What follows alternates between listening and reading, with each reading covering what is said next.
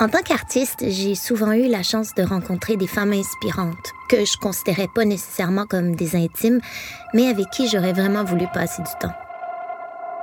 J'avais envie de comprendre comment elles vivent leur vie de créatrice, comment elles arrivent à se définir et surtout à se redéfinir. La vie a fait que j'ai développé tous mes petits talents parce que j'étais obligée de travailler, de gagner ma vie. C'est simple comme ça. Alors je fonçais, j'y allais. C'était comme constamment me réinventer.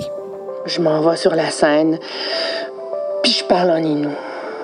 Puis je les regarde, puis mes larmes coulent. Puis j'ai dit, je le sais, je le sais qu'est-ce que vous pensez.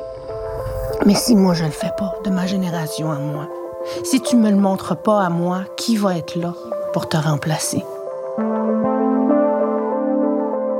Peux pas m'imaginer sans le monde. J'avais l'impression que je vivais juste par les yeux des autres. À un moment donné, je me suis dégagée de ça. Maintenant, c'est fini. Je suis capable d'être chez nous et d'exister, puis je, suis tellement libérée. ça sert à ça vieillir, ça vaut vraiment la peine. Avec le temps, je pense que c'est ça aussi la peur de d'être plus pertinent, de se répéter trop, d'avoir des tics que tu te rends même pas compte toi-même que tu refais.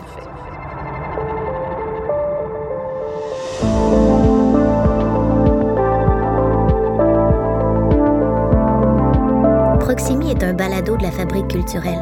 Abonnez-vous sur Apple, SoundCloud ou sur le répertoire de balados de votre choix pour découvrir la saison 2 mettant en vedette Ariane Moffat, Louise Latraverse, Katia Rock et Geneviève Crépeau. Je m'appelle Sophie Cadieux. Voici Proximi.